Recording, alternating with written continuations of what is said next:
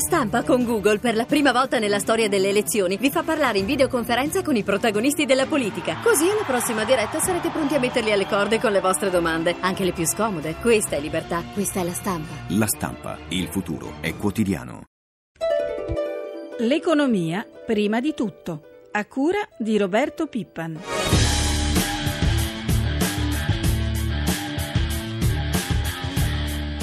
Signor Landini ha messo in dubbio anche la capacità dei nostri di produrre macchine di lusso, no? Scherziamo. Vada a fare qualcos'altro, no? Deve far pace con loro, non può schierarsi contro la maggioranza dei lavoratori della Fiat.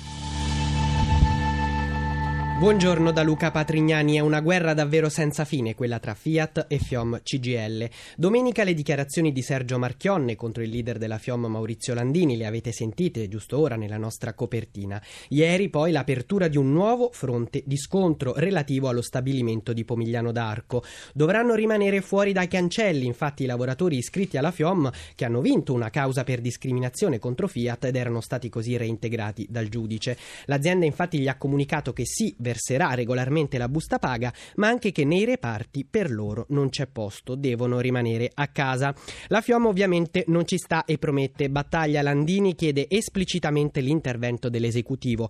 Tra poco ci collegheremo anche con lui, ma partiamo intanto da qui con il nostro primo ospite di oggi. Buongiorno al ministro del lavoro Elsa Fornero, grazie per essere con noi. Grazie a lei e buongiorno a tutti a lei e agli ascoltatori. Ministro, ha sentito la FIOM chiede a questo governo e al prossimo di intervenire sul caso dei 19 lavoratori di Pomigliano. Cosa risponde? Mi permetto di esprimere un rammarico per una ennesima occasione di dialogo che si è persa. Quanto al che cosa fare, un ministro in uscita e in uscita anche molto ravvicinata credo non possa fare alcunché. Io per cui posso solo auspicare che ci sia minore rigidità da entrambe le parti e che quel dialogo che, per il quale io stesso ho cercato di operare eh, sia possibile. Ministro, un caso simile, ricordiamolo, riguarda anche tre operai Fiat dello stabilimento di Melfi che erano stati licenziati, poi reintegrati dal giudice. Anche in quel caso Fiat non li ha fatti tornare al lavoro, ha solo versato lo stipendio. Quando questo caso esplose nel 2010 si schierò al fianco degli operai anche il presidente della Repubblica Napolitano, che ricordò in una lettera che ricevere lo stipendio senza lavorare è lesivo della dignità di un lavoratore, appunto. Lei che ne pensa? Beh, è ovvio che non è dignitoso per nessuno ricevere un salario essendo al tempo stesso richiesti di stare a casa, quindi su questo non posso che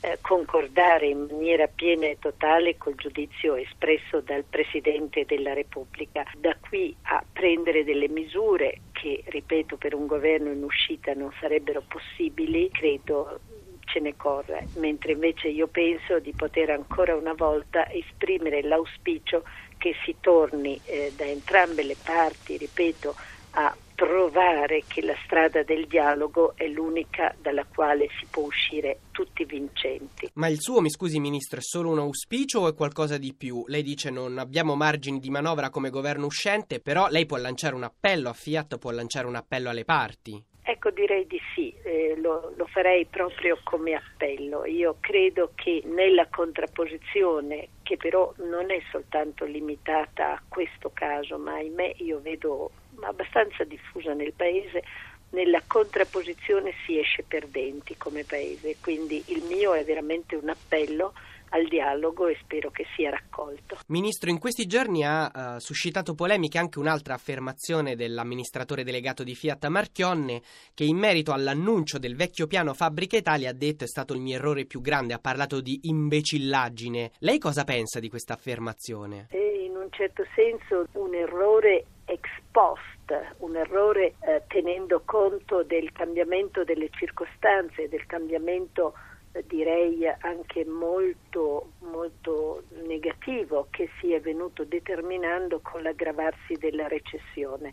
Certamente non voleva dire che pensare all'iniziativa imprenditoriale di rilancio ehm, della, dell'automobile Fiat in Italia sia un errore, voleva dire non aver avuto la capacità di prevedere ciò che poi è, è stato nel mercato con l'aggravamento della situazione eh, e il peggioramento della recessione. Grazie mille allora al Ministro del Lavoro Elsa Fornero per essere stata con noi, buona giornata. Grazie a lei. Abbiamo sentito il parere del governo, continuiamo a occuparci di Fiat, ripassiamo la palla nel campo del sindacato. Maurizio Landini, segretario generale della FIOM, buongiorno. Buongiorno. Ha sentito come ha risposto il ministro Fornero alla vostra richiesta di intervento? Ha detto un governo uscente non ha margini di manovra, ma poi dai nostri microfoni ha lanciato un appello perché le parti trovino una soluzione. Vi basta? È sufficiente? Credo che siano importanti le parole del ministro quando si rivolge a tutti perché si esca da questa situazione, ma continuo a considerare che anche un governo che è in uscita dovrebbe fare qualcosina in più. Eh, credo che sarebbe importante che il governo, come ha fatto in altre occasioni, convochi le parti e renda esplicita il fatto che si sta violando quelli che sono i principi costituzionali, le leggi, le norme che regolano i rapporti nella nostra situazione. Qui non c'è un problema di difendere la FIOM, qui c'è un problema che si sta ledendo la dignità, le libertà, i diritti delle persone che lavorano dentro la FIAT. Lei ieri in conferenza stampa ha detto che la FIOM è pronta a nuove azioni legali. Cosa avete in mente? Cosa farete? Quali sono i vostri piani ora? Beh, noi abbiamo scritto ieri alla Fiat diffidandola da, atteggiamenti che ha assunto e questa mattina i 18 i 19 lavoratori si ripresenteranno ai cancelli perché noi chiediamo che venga riconosciuto il loro diritto di poter eh, lavorare, essere retribuiti perché lavorano. E se di nuovo anche oggi dovessimo trovarci di fronte a una situazione di questa natura, è chiaro che abbiamo intenzione di difendere questi diritti sia sul piano legale, giuridico, sia sul piano sindacale perché siamo di fronte nel gruppo Fiat al permanere di una violazione esplicita dei principi costituzionali e si rende anche evidente che le promesse o gli impegni sul piano industriale rischiano di essere semplicemente impegni sulla carta che coprono la decisione di andare ad investire in altre parti che non siano l'Italia. Segretario, nel corso del collegamento con il ministro Fornero abbiamo ricordato che un caso simile riguarda tre operai iscritti alla FIOM a Melfi. Eh, nel 2010 il presidente Napolitano prese posizione con una lettera, lo abbiamo ricordato proprio ricordando il tema della dignità del lavoro. Vi rivolgerete anche questa volta in prima persona al Presidente della Repubblica?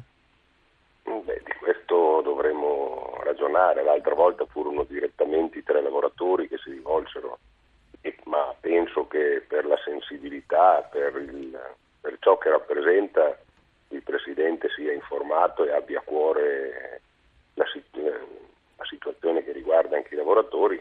È chiaro che in una situazione di questo genere, per la gravità di quello che sta succedendo e per il significato generale, insieme ai lavoratori di Pomigliano, se anche oggi la Fiat dovesse mantenere questa posizione, dovremo insieme a loro valutare e non escludiamo nessuna iniziativa. Grazie mille allora al segretario generale della FIOM Maurizio Landini per essere stato con noi. Buona giornata. Grazie a voi.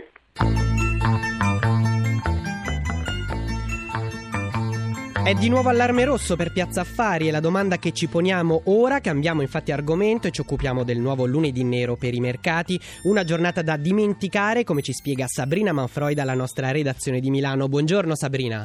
Buongiorno da Milano.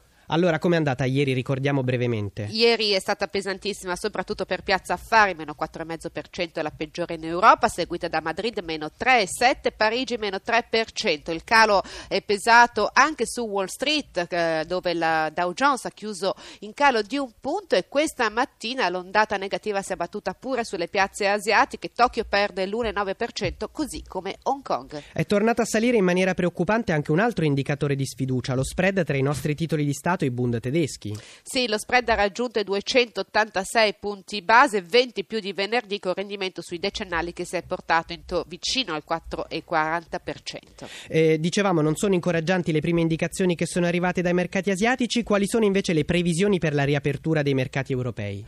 Sul, per quanto riguarda le piazze europee sono contrastate ma è vista ancora in calo sia Milano che Madrid. Grazie mille allora Sabrina Manfroi dalla nostra redazione di Milano. Perché questo nuovo crollo? Che cosa sta succedendo? Ne parliamo con il nostro prossimo ospite, l'analista finanziario Vladimir Biasia. Buongiorno. Buongiorno a lei e ai suoi ascoltatori. Secondo i due quotidiani finanziari che vengono tradizionalmente considerati la voce dei mercati, ovvero il Wall Street Journal e il Financial Times, questo nuovo attacco di panico dipende dal clima di incertezza politica per il dopo elezioni, dalle promesse elettorali, in particolare sul fisco, e qui viene citato esplicitamente Silvio Berlusconi, e anche dallo scandalo MPS sul caso derivati. Lei è d'accordo con questa lettura, con questa analisi? Sono d'accordo, aggiungerei comunque che l'Italia ha sovrapperformato i mercati nell'ultima parte dello scorso e all'inizio di quest'anno, per cui era naturale attendersi che si aprisse una fase correttiva. Eh, la cosa che un po' ha sorpreso è che questa correzione tardava a, raggiungere i mercati da un lato e dall'altro invece la correzione di ieri forse proprio per questo ritardo si è pronunciata più violenta di quanto potesse eh, essere prevista o attesa. Comunque sia noi pensiamo che il mercato possa scendere ancora marginalmente, diciamo indicativamente attorno ai 16.200 punti, sopra i 16.000 punti in ogni caso e continuare a conservare questo appeal positivo in proiezione d'anno. Quindi insomma niente panico, non si riapre la, la crisi europea del debito, è questo quello che ci sta dicendo? Io credo che i problemi della crisi europea riguardano in questo momento altri due fattori ben precisi. Il eh, forte rafforzamento dell'euro sui mercati internazionali e questo pone seri problemi al percorso di eh, diciamo, precaria ripresa che sta eh, in qualche modo eh, si sta un po' addensando nell'Europa e dall'altro abbiamo un segnale invece di inversione di tendenza dei tassi di interesse sulla parte lunga della curva sia in America che in Germania. Allora, veniamo ora allo scandalo MPS. Mentre proseguono le indagini, infatti il titolo continua a crollare in borsa. Ieri, in un'intervista radiofonica, l'amministratore delegato di MPS, Fabrizio Viola, ha dato la sua lettura di questi pesanti cali del titolo. Ascoltiamolo e poi lo commentiamo assieme mercato non crede a quello che potrà essere il piano industriale che abbiamo approvato e, e iniziato a realizzare nella seconda parte dell'anno scorso. La banca è oggi sotto controllo, nel senso che il management la sta gestendo anche in un momento non facile, devo dire che sotto questo profilo la solidità patrimoniale non è in discussione. Torniamo allora in collegamento con l'analista finanziario Vladimir Biasia. Domani è in programma il consiglio d'amministrazione di MPS, chiamato a dare una definizione precisa delle perdite dovute ai prodotti derivati. C'è da attendersi ancora qualche sorpresa?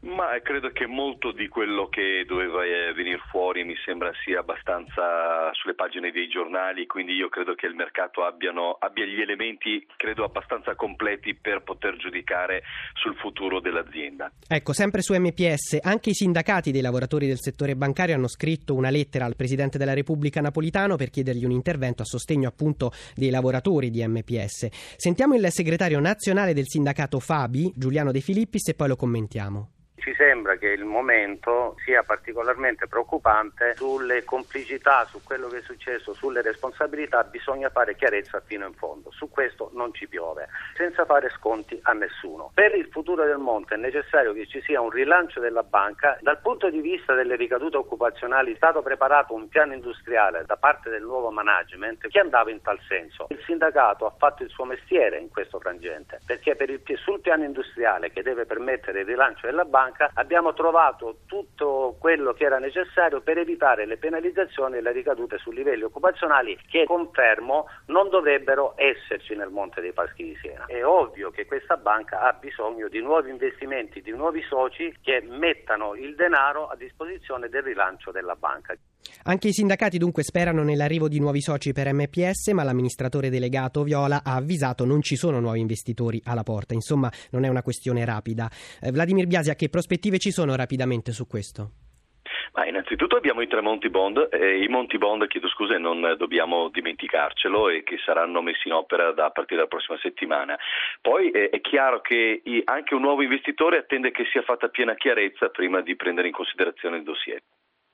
Grazie mille allora al nostro analista finanziario Vladimir Biasia per essere stato con noi, grazie anche a Francesca Librandi per l'assistenza al programma. Prima di chiudere la pagina economica un'ultima ora che riguarda la finanza, Seat Pagine Gialle chiede l'ammissione al concordato preventivo, la decisione è stata assunta dal Consiglio d'amministrazione per garantire la continuità aziendale anche alla luce dell'impossibilità di far fronte agli impegni sul debito nel 2013. Davvero è tutto, la pagina economica per oggi si chiude qui, a tutti voi da Luca Patrignani l'augurio di un un'ottima giornata.